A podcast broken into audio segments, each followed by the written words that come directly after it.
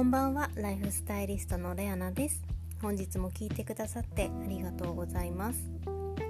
えっと最近オンラインでセミナーを開催させていただくことが増えてきているんですがあのどうしてもリアルではない分、まあ、伝わるものが伝わらなかったりすることもあるんですが、まあ、基本的にはまあ、伝える側伝わる側、えー、受け取る側の、えー、意識の違いによって、えー、伝えてる内容が全く変わってくることがあります。それはですねあの私自身もそうなんですけども解釈が、180度変わってしまうということがあるんですね、それは、相手が悪いとか、えー伝える方が悪いとかそういうことではなく、まあ、勝手に、えー、話が変わってしまうということが多々あります。でそれっていうのはあの、まあ、物事を、まあ、そのまま受け取らずフィルターを通して受け取っているので、まあ、こちらが伝えたことがねじ曲がってしまった結果、まあ、きちんと内容を理解していないということがあるんですね。でそれはどうして起こるのかというと,、えーと、その人の、まあ、見ているものが、まあえー、何層にもなって伝わる部分が、まあ、伝わっていないということと、まあ、相手方もそうなんですがこちらも、えー、伝える時にやはり、えー、分かるまで伝えるということが必要になってくるかと思います。えっと言っても分かんないっていうのは、えーと、私も以前は何か言っても分からないから結局、えーと、言うのを諦めることって多々あったんですけれどもまあ人の振り見てじゃないですけれども私自身もやっぱり素直に理解できることとやっぱり理解できないことってあるんですね。で内容があの難しかったりとかあとは今まで自分が体験していないこと学んでいないことを、えーと、想像できないことに関してはやはり、えー、伝えてもらってることが真逆に変わってしまうことがあるんだと思います。でそれを無理やり直すと、まあ、人間関係とかこじれてくるので、えっと、まずは、えー、根気よく伝えるということと、伝わってないという前提で話をするといいかと思います。そうするとなんかあのイライラしづらくなると思うんですね。えーと、何回も何回も言っても分かんないっていう場合はその人が分かろうとしていないということもあるかもしれませんが大体はこちらの言ってることをが単に伝わってないだけっていうことが多い今日もその、まあ、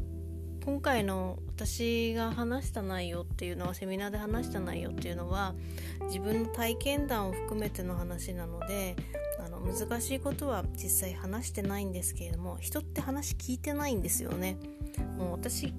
こんだけあのはっきりと言っているのにもかかわらず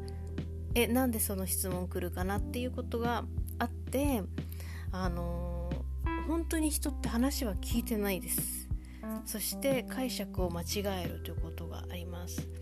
なのでそこをねどうやっていくかってすごい私も伝えるお仕事をさせていただいている以上これからずっと課題になっていくことだとは思うんですけどやはり根気よく伝えるのと伝わらない前提で話すってていうことがうんやっぱり大切なのかなと今日実感しました、まあ、そこでねなんでわかんないんだろうってイライラしてもしょうがないしあとそうですね、まあ、理解しない人理解できない人は、まあ、半分以上はいるんだなっていうふうに、まあ、ドーンと構えていた方がまあいいのかなと思います。でその物事例えば伝えたことが、その時はきちんと伝わらなかったとしてももしかしたら1週間後3ヶ月後半年後、まあ、何年か後にはちゃんと伝わっているっていうこともまあなきにしもなんですよね。なのでまあその時伝わらなくても後々気づいてくれたらいいかなっていう頭も少し持っておくとまあそういった人の話を聞いてないなこの人っていうことに出会ったとしても